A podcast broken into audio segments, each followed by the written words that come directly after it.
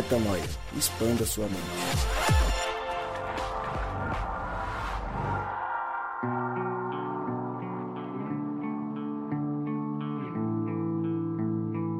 Começa agora mais um podcast Metanoia e você é muito, mas muito bem-vindo ao podcast Metanoia número 151.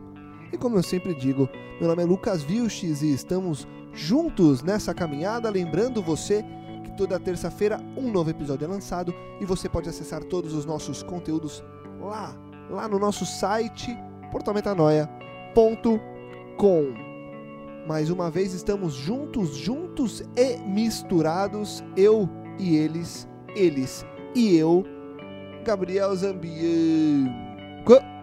Fala, meu amigo, você tá benzinho? Eu tô bonzinho e Tá você? bonzinho? Tô bem, graças a Você Deus. tá legalzão? Tô legalzão, Você tá legalzão? Tudo em paz. Você tá bacanão? bacana. É um prazer estar aqui, viu, cara? É um, um Prazer é grande seu. prazer. O Prazer, o prazer é é meu, o prazer é meu. O prazer é seu mesmo? e é com alegria que eu apresento ele. É isso. É isso. É disso que falamos, Rodrigo Maciel. Agora é double. Eu senti que ele ia mandar o Ronaldinho, mano. Ele ia mandar. Eu tô esperando esse dia chegar de novo. Época de Copa. Eu tô esperando esse não Cara, dia esse chegar dia, de esse novo. dia foi Mas, incrível, né? Esse dia foi Esse incrível. dia foi épico. Esse E dia foi você tipo... sabe que a galera me encontra na rua e fala, mano, aqui eu tava. Eu ouvi aquele dia do Ronaldinho. Os caras falam, mano. É claro. Miserável do Lucas. Agora você lembra. Pra quem, pra, quem, pra quem gosta de futebol, foi tipo o elástico do Romário no Amaral. Foi jogo do tipo Flamengo, o no jogo do Flamengo e elástico. Corinthians em 96, se 98, sei lá quando foi também, não importa. Sei que ele tomou um elástico feio, até hoje todo mundo lembra, é tipo o que aconteceu com o Rodrigo. E aí, Rodrigão, você tá na paz? Graças a Deus, tô bem. Você tá bonzinho? Tô bem. Você tá legalzão? 151 vezes metanoia. 151 vezes metanoia, eu Feliz tô legalzão. demais, demais, demais. Tô assim. muito legal. E vamos pra mais um podcast. Que a paz de Deus seja sobre nós e que ele se revele mais uma vez, apesar de nós. apesar de nós. E hoje, mais uma vez, como fazemos de vez em quando, e é bom demais, bom demais. Quando a gente pega um texto de Salmos É bom, pra. Você ia cantar alguma coisa? é muito bom. Esse negócio de cantar sempre no Tá podcast muito não tá legal. não. ruim, né? É muito ruim. A gente, precisa, a gente precisa trazer alguém que saiba cantar, porque o Rodrigo, quando ele cantava, ele fazia só o beatbox. Como é que foi que eu falei É. do, do, do Gabriel lá, que você era o quê? Um, um inválido? Um inválido musical. né? Ficou tristão, ele ficou tristão. Tristão. Hoje tá todo mundo legalzão. isso e ele ficou palavras, tristão. sabe? Cara, Nossa. quando eu me lembro dessas coisas, eu choro, angustiado. Chora minha alma. É, Então minha alma. isso é um, é um salmos. Vamos que lá. salmos? Vai. Salmos 42. E hoje a gente resolveu falar de um texto, então, Salmos 42, que traz. É, é uma quase continuação, né? Do que a gente se propôs a falar nos episódios anteriores, nos dois anteriores. É, não literal, mas de, subjetivamente traz uma, uma conexão. Vou ler primeiro aqui e a gente começa a dialogar sobre, ok? Como a corça anseia por águas correntes, estou lendo na nova versão internacional. A minha alma anseia por ti, ó Deus. A minha alma tem sede de Deus, do Deus vivo. Quando poderei entrar para apresentar-me a Deus? Minhas lágrimas têm sido o meu alimento de dia e de noite, pois me perguntam o tempo todo: Onde está o seu Deus? Quando me lembro dessas coisas, choro angustiado, pois eu costumava ir com a multidão conduzindo a procissão à casa de Deus, com cantos de alegria e de ação de graças em meio à multidão que festejava. Por que você está assim tão triste, ó minha alma? Por que está assim tão perturbada dentro de mim? Põe a sua esperança em Deus, pois ainda o louvarei. Ele é o meu Salvador e o meu Deus. A minha alma está profundamente triste.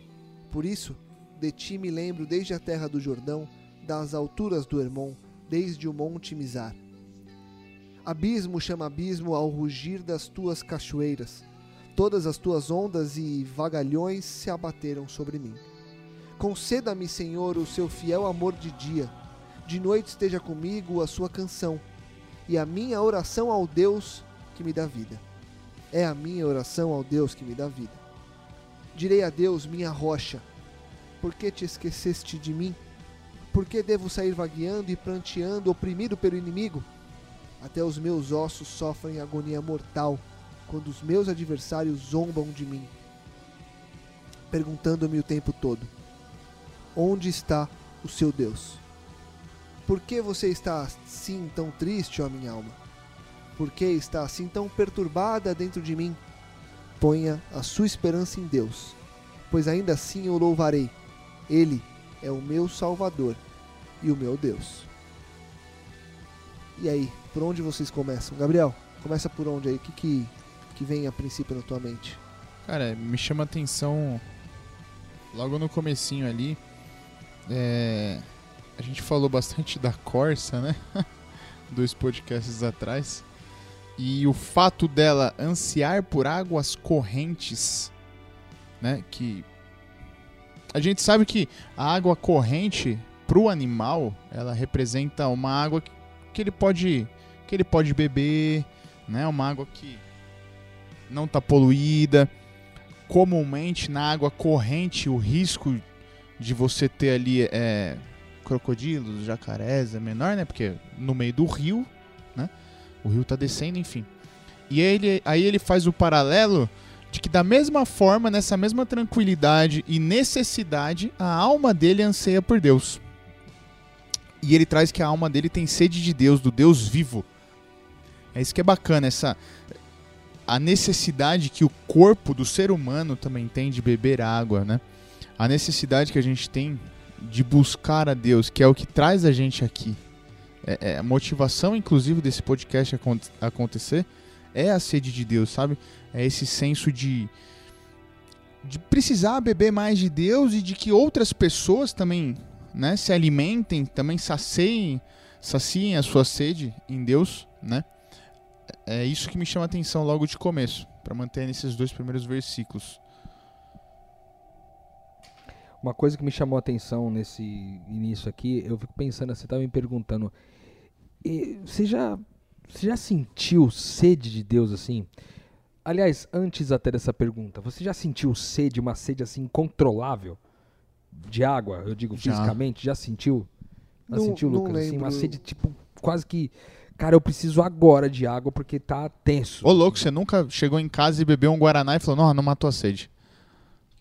Não, não, já. Eu- Né? Tipo assim, tem, Sim, sim, quando você tá com sede, só, só, é Não, só mas eu água. quero dizer de uma sede extrema mesmo assim. não, Por isso exemplo, não. Você tá exausto. inteiro- Nunca passei sede. Não, é também é, não. Passar sede, Não, né, não, mano? nesse nível assim Talvez também não. seja muito difícil para nós aqui que, que vive num, num país, numa circunstância até privilegiada, vamos Sim. dizer assim, é, de não sentir essa sede efetiva, né? De, porque a gente tem a água, a abundância ainda.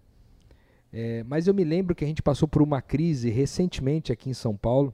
E tá pra passar de novo, né? Porque não chove. É, tá E o pessoal não se algum tempo, controla. mas essa crise foi pesada, assim, ao ponto da gente restringir muito ali a utilização da água.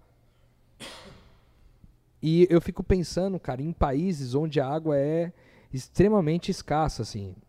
Eu me lembro que uma amiga minha, Fabi, ela disse que, que foi viajar para é, no, é, Guiné-Bissau em missão e ela falou que a água que era disponível lá para as pessoas be- beberem era uma água amarelada. E era a única água que tinha, cara. Não tinha outra.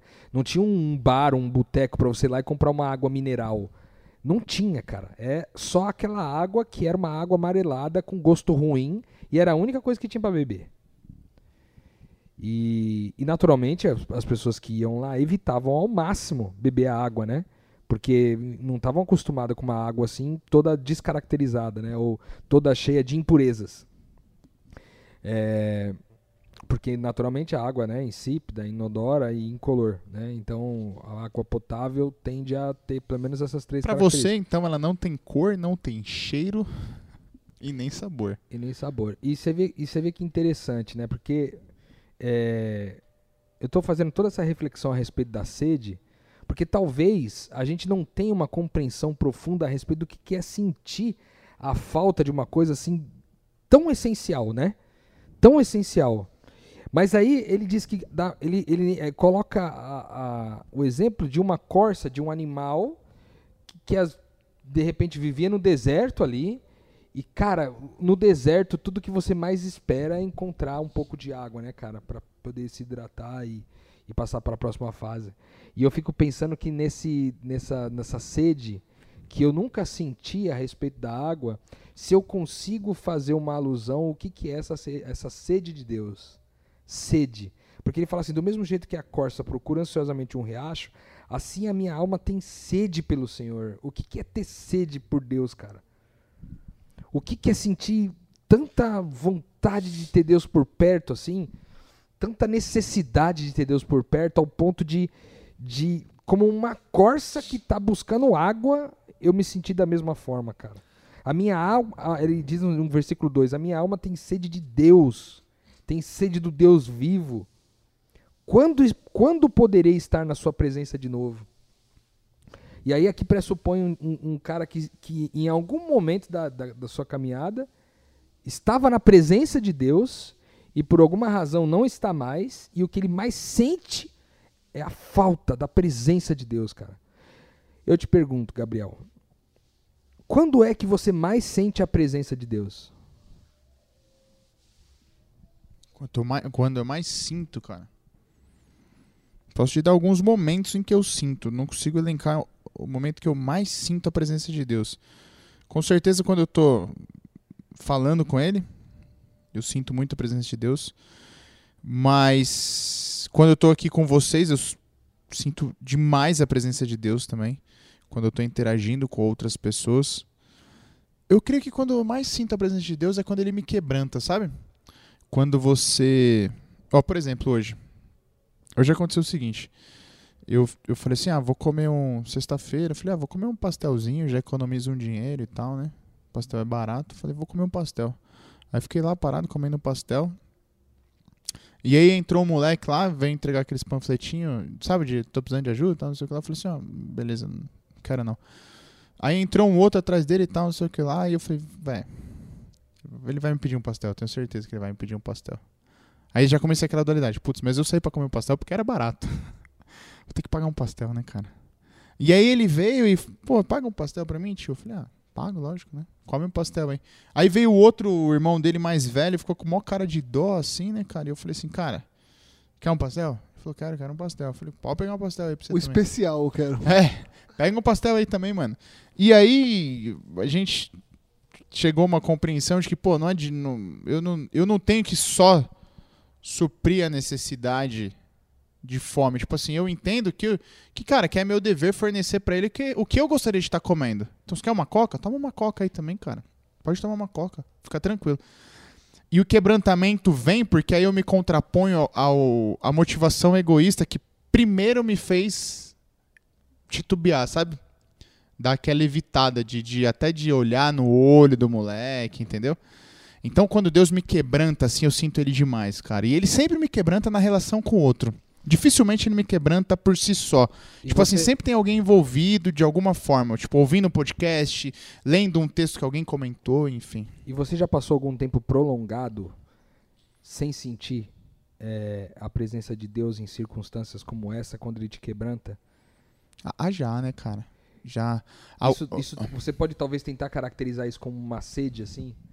Sede de, de, de ver Deus sendo revelado no seu quebrantamento? Também.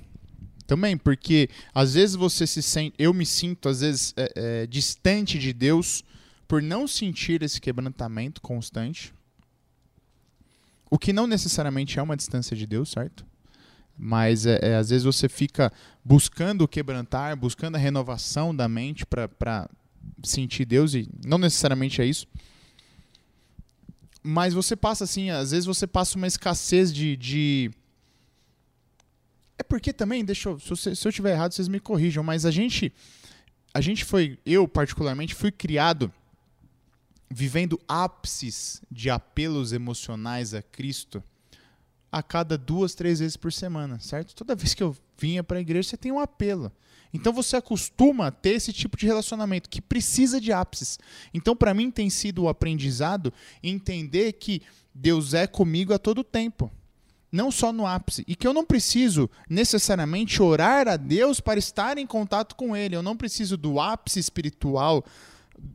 Corrijo, eu não preciso do ápice fornecido por, por palavras humanas para encontrar a Deus. Então Deus é, Deus está. Só que às vezes você precisa rememorar, você precisa é, é, reafirmar essas convicções, né? Porque é aquilo, você foi acostumado, a gente tem uma religiosidade, querendo ou não, a gente tem uma religiosidade. Poucos são os nascidos que estão fugindo, conseguindo fugir dessas amarras, né? Então eu creio que sim, Rodrigo. Eu creio que às vezes você sente uma sede de Deus, uma sede propriamente dita. E o texto, é, aqui, quando a gente lê esse texto, ele continua dizendo que é, ele se lembra quando ele costumava ir à frente do povo que subia ao templo para adorar, cantando de alegria e louvando a Deus numa grande festa. E ele disse que quando ele se lembra disso, ele chora de tristeza. Aqui, quando eu vejo esse texto, me parece é, alguém que está num, vivendo uma situação tão caótica que não tem nem forças mais para caminhar em comunidade. Tipo, ele já. Ele está ele tá sofrendo tanto que ele não tem forças para sequer caminhar junto com o povo ali que sobe para o templo para adorar. Ou seja, ele não consegue ir até a comunidade. Ele, ele, ele se isolou. Ele está numa, numa, num momento solitário. Ele está imerso num problema tão grande que a solidão passou a fazer parte do dia a dia dele, né? E aí ele fala que quando ele se lembra disso, de caminhar junto com as pessoas e de se alegrar e de cantar junto, ele chora. Eu achei essa, esse detalhe bem importante no texto. E na sequência ele diz, por que que parece que ele conversa consigo mesmo, né? Ele fala, pô, ô minha alma, por que, que você está tão triste? Por que, que você está tão desanimada? Tenha confiança em Deus, pois ainda voltaria a louvá-lo. Ele é o meu Senhor, meu Salvador, meu Deus. Eu sinto a minha alma profundamente abatida e por isso procuro lembrar do seu poder, desde a terra do Rio Jordão, do Monte Hermon e do Monte Mizar. E aí, de novo, aqui, né? Ele, em meio a essa, esse questionamento interno, essa conversa tão é, intimista, né? Onde ele questiona a sua própria alma, ele fala, cara, é, eu sinto minha alma profundamente abatida e eu procuro me lembrar do, do seu poder, ou seja, das coisas que você fez no passado para tentar me resgatar é, desse processo. Né? E isso é, é muito louco. Eu acho que a palavra de Deus tem, tem um versículo, me lembro agora o endereço, que fala que o Espírito Santo nos ajuda a lembrar. É uma das tarefas do Espírito Santo em nós. Né? Nos ajuda a lembrar das coisas que Deus já fez e e aqui ele, ele fala que ele, numa tentativa desesperada de sobreviver àquela dor da alma, ele tenta se lembrar do que Deus já fez. Eu acho que isso é uma coisa bem interessante do salmista aqui. O, o que eu acho interessante aqui, fazendo um, um paralelo e buscando uma metáfora, é, já que a gente está buscando a metáfora da água, eu vou seguir nessa metáfora pelo seguinte sentido. O salmista, nesse ponto, ele já identificou a sede ele já identificou a falta, ele já identificou o quão bom era aquela situação anterior e ele vê onde ele chegou. Eu acho que vale a pena a gente dar um passo atrás e tentar descobrir por que, que a gente chega nesse ponto. Porque é o seguinte: ninguém em sã consciência deixa de tomar água porque não quer tomar água. Ou você está numa situação de privação, como aconteceu recentemente com os meninos na Tailândia, time de futebol que foi para uma caverna e ficou preso, ficaram sem água por algum tempo, sem comida.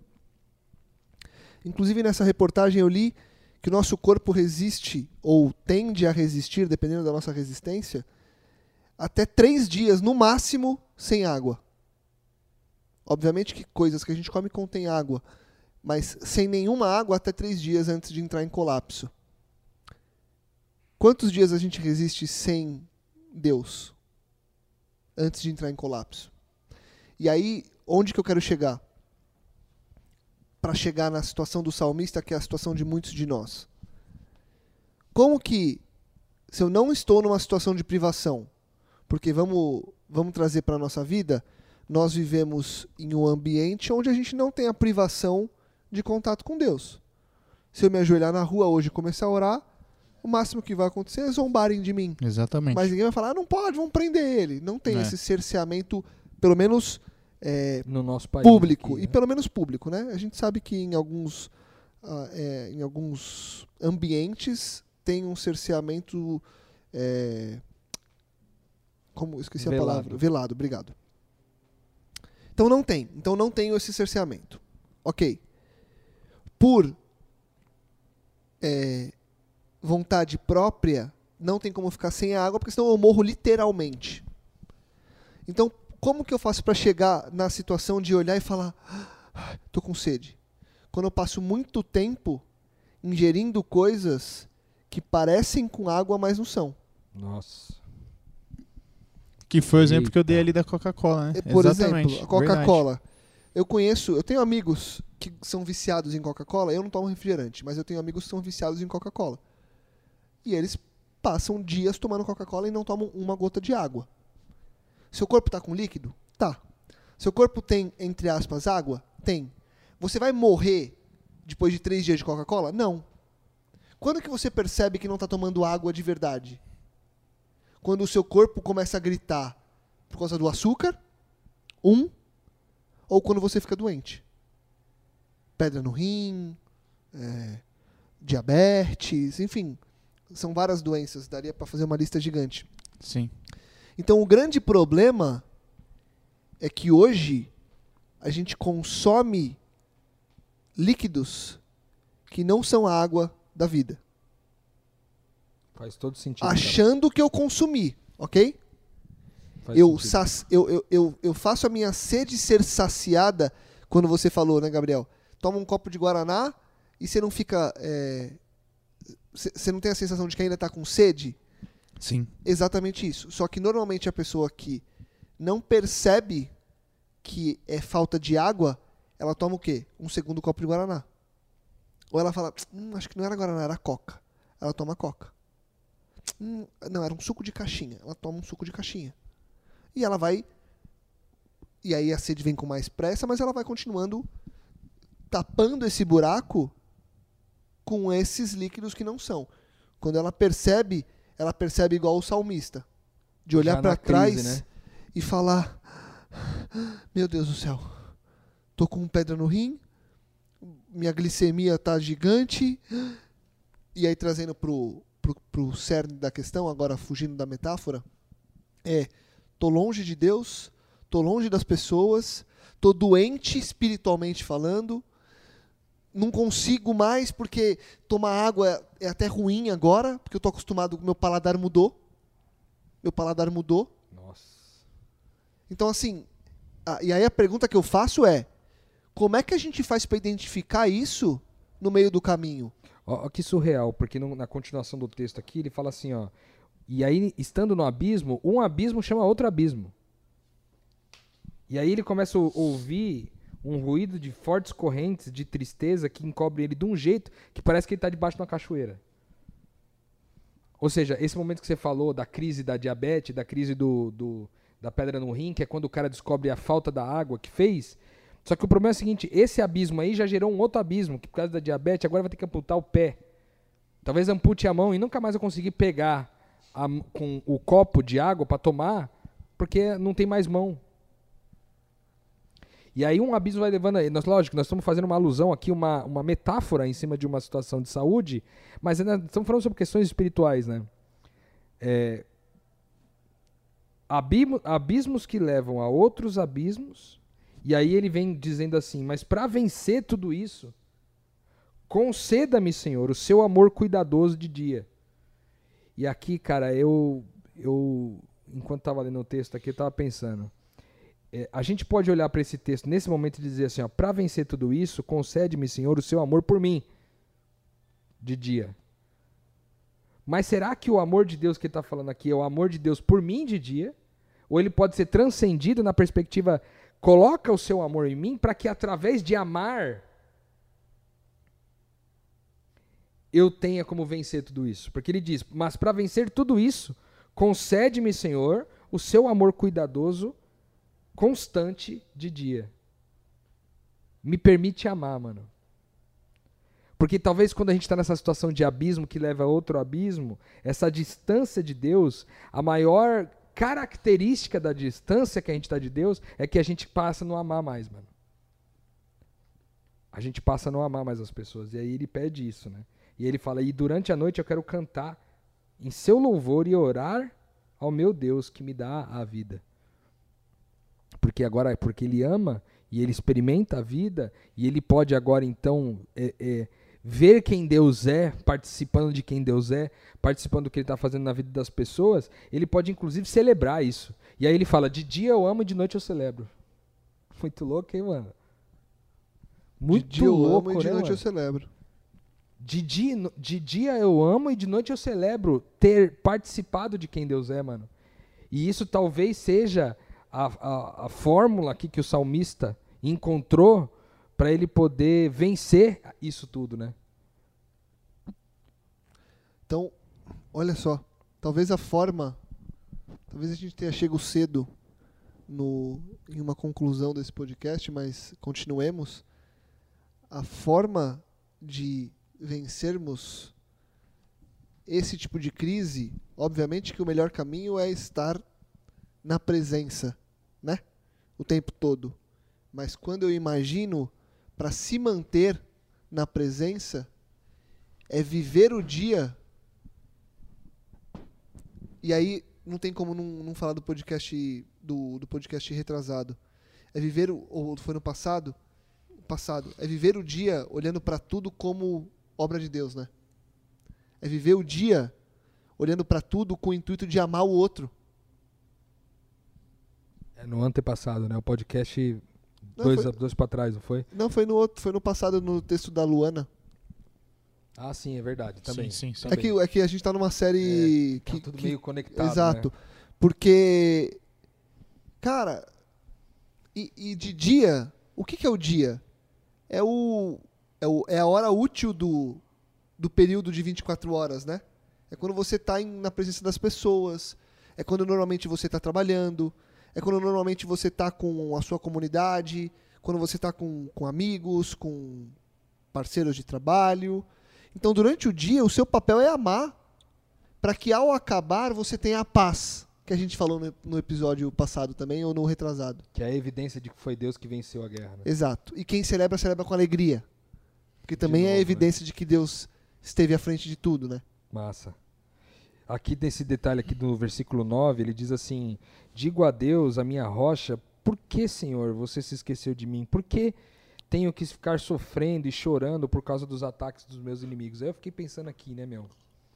É, quando a gente não vive nessa perspectiva de passar o dia inteiro amando para a noite celebrar em paz, comemorar, participar do que Deus está fazendo, a gente sofre e chora por causa dos ataques dos inimigos, mano.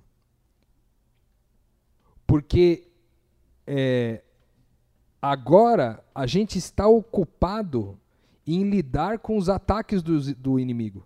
E quando eu pressuponho que o amor de Deus está sobre mim para eu passar o dia inteiro amando, eu não estou ocupado com os ataques dos meus inimigos, mas eu estou ocupado com o amor. É, até mesmo aos meus inimigos. Até mesmo aqueles que me fizeram mal, até mesmo aqueles que me viraram as costas, que me traíram, até esses que são considerados meus inimigos. Quando eu passo o dia, né, nessa perspectiva que ele falou, eu quero o seu amor durante o dia, eu, eu não me ocupo do que os meus inimigos estão fazendo contra mim, mas me ocupo do que Deus está fazendo por eles através de mim, mano. Porque esse cara, ele está ele tá enfurnado aqui no abismo, porque ele não consegue fazer a roda voltar a girar para o sentido certo, porque ele está demasiadamente ocupado com seus próprios problemas, meu.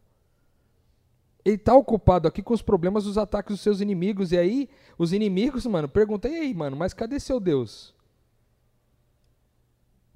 Cadê seu Deus, mano? Mas você, você tá ruim assim por quê, mano? Cadê seu Deus? Você não tinha um Deus antes?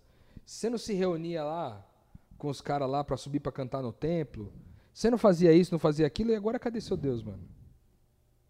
É, então, é, é aí que pra mim a chave tá dando uma travada aqui, porque é o seguinte, cara. Ele fala assim, é, lá, você remeteu lá ao início do capítulo, e realmente ele fala, ó, pois me pergunta o tempo todo, onde está o seu Deus?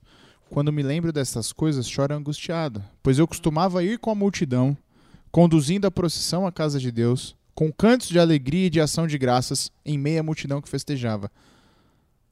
Ou seja, ele fazia tudo isso, e ainda assim, ele fala que o que tem alimentado ele, dia e de noite, são as lágrimas.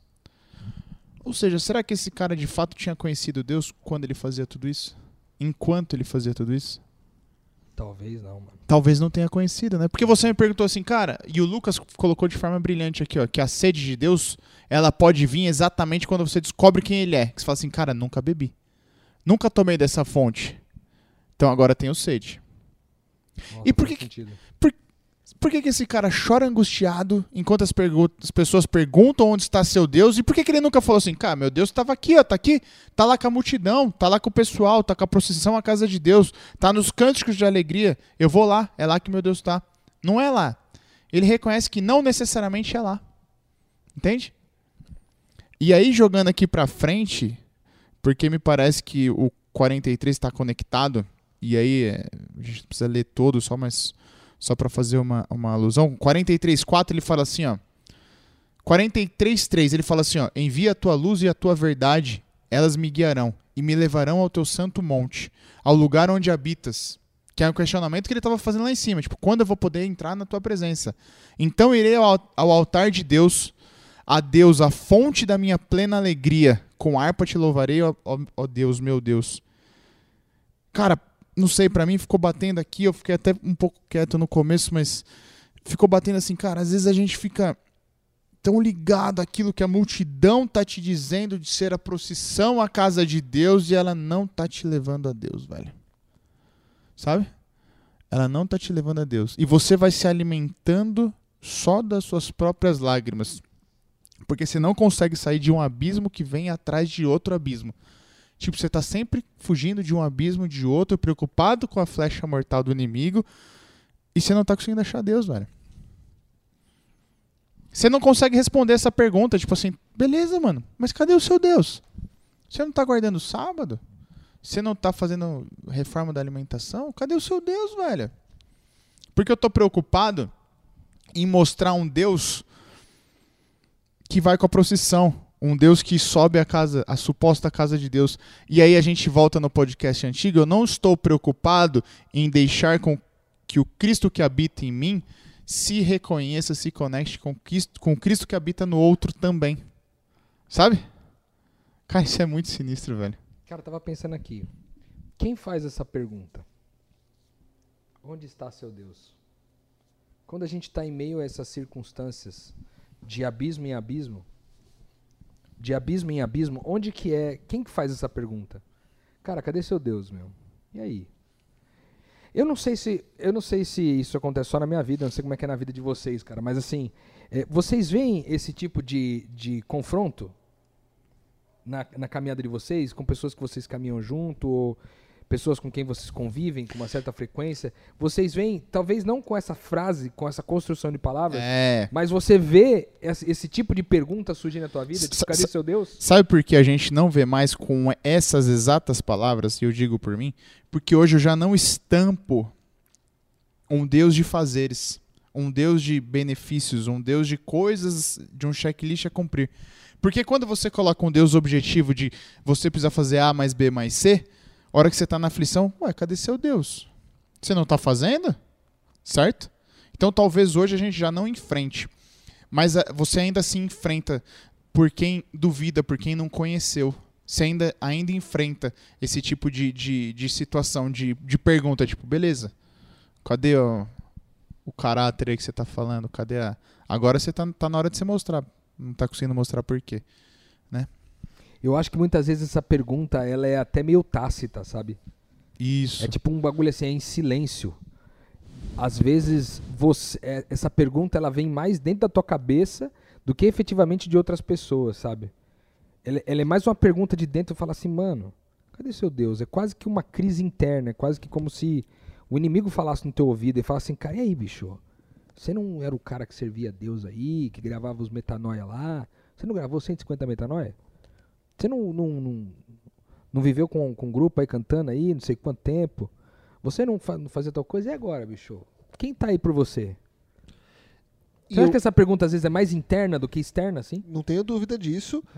Eu só não tenho. Eu, eu só não, eu só não sei se ela é o tempo todo direcionada a esse sofrimento que o salmista traz. Muitas vezes, quando eu me pego com esse tipo de pergunta interna, ela tá mais na linha do onde está Deus? Não onde está seu Deus. Então assim, onde está seu Deus é uma coisa agressiva, do tipo agressiva e cínica. E aí, onde está seu Deus? Você não está aí se ferrando? É meio que ne... eu vejo a pergunta nesse viés. Que, que as duas, os dois, as duas, os dois pontos de vista são internos. Mas acho que tem dois. É esse do quando tudo sai de prumo. E aí, você não tinha um Deus que te ajudava? E aquele Deus lá que você falava que, que tinha uma relação? Essa é uma. E a outra que eu acho que é mais constante, que não sei se é nesse, nesse sentido que o salmista traz, é você consigo mesmo falar: Putz, onde está Deus? Depois desse afastamento que o salmista tem, depois dele olhar e falar, e aí eu, eu eu acho que é óbvio, acho não, é totalmente válido o, o viés que o Gabriel trouxe, né, da de, da procissão não ser o caminho para Deus. Eu vejo por um outro viés que é assim, É, não te garante, né, o caminho. sendo aquele o caminho para Deus e eu estando longe, como eu fico agora? Então assim, eu que estou afastado de um de amigos, de uma comunidade, eu que não estou convivendo com o Deus que habita no próximo, invariavelmente eu vou parar e vou parar em alguns momentos, e eu tenho vivido isso em alguns momentos da minha vida, e falar, de olhar para Senhor e falar, onde você está, Deus? Fala comigo.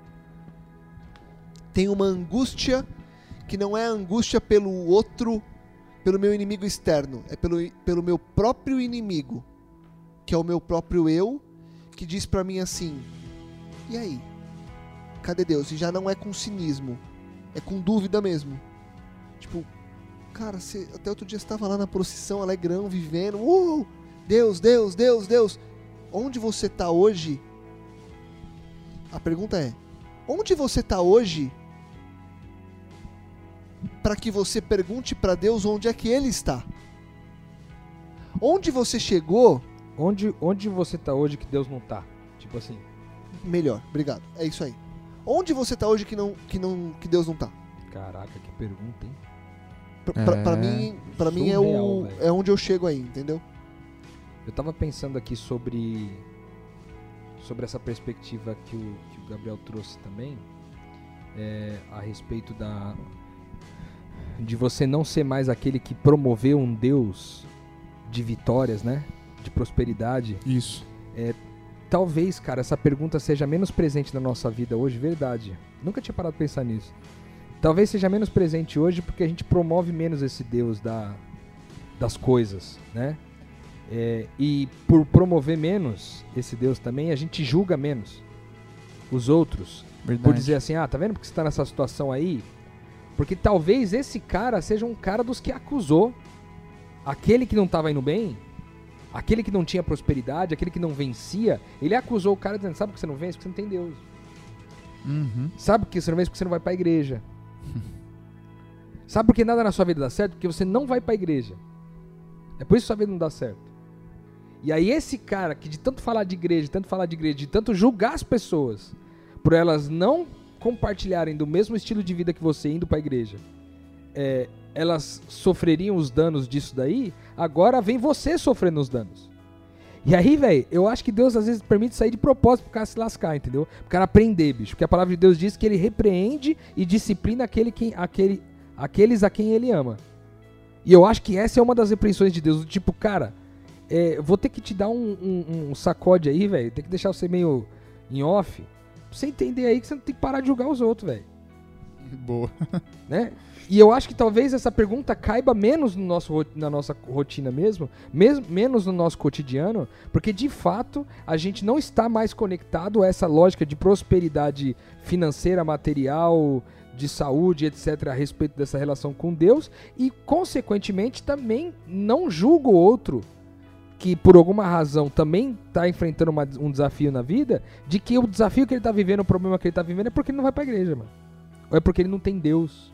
Ou é porque ele não ora. Ou é porque ele não busca Deus. Ou porque ele não lê a Bíblia. Sei lá. qualquer outro vestígio de religiosidade. Então, o, o, eu gosto de pensar essas duas pontas aí. Eu acho que isso fica como um, como um, um viés legal para o podcast, né? Esse lado do que o Lucas trouxe, né? Da perspectiva de é, dessa dessa pergunta ser mais interna e às vezes nem tanto com esse tom de cinismo nem de acusação, mas um tom mais de dúvida. E do outro lado, é, a talvez inexistência dessa pergunta para aqueles que andam no reino de Deus, porque eles não eles não promovem esse tipo de coisa. E aí, naturalmente, eles não fomentam nenhum tipo de acusação contrária, porque você nunca acusou ninguém, então por que, que as pessoas vão ficar te acusando? Não faz sentido, né? Eu acho que foi legal esse, esses dois viés aí. Legal. Eu, eu acho que a gente consegue, com esses dois pontos de vista, levantar uma, uma reflexão para as pessoas descobrirem as respostas para as perguntas que os outros fazem e para as perguntas que elas próprias fazem. É, muitas vezes a gente quando faz essa pergunta onde é que você está que Deus não está, você ainda não tem a resposta. Mas quando você a faz, você provavelmente está muito mais perto de encontrar a resposta. É, e quando você aceita que alguém seja cínico contigo e, e responda o, e te faça um questionamento desse, você também está mais perto de poder sentar e responder essa pessoa ou de buscar uma resposta a ela ou a qualquer outra pessoa. Então eu acho que no fim das contas, o que fica é que nós não podemos ter medo dos questionamentos, mas temos que ter coragem de enfrentá-los. E enfrentando esses medos todos,